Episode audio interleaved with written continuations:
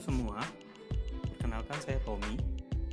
Saat ini saya sedang mencoba untuk membuat podcast, podcast sorry pertama kali, karena saat ini saya sedang mengikuti belajar dari cyber kreasi tentang cara membuat podcast.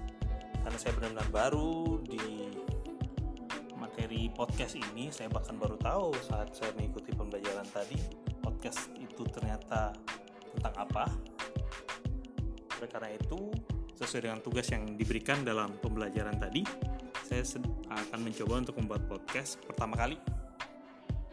Materi yang saya ambil berkisar tentang pekerjaan yang saya lakukan sebagai MAS dan sebagai orang yang selalu terlibat dalam data, report, dan informasi.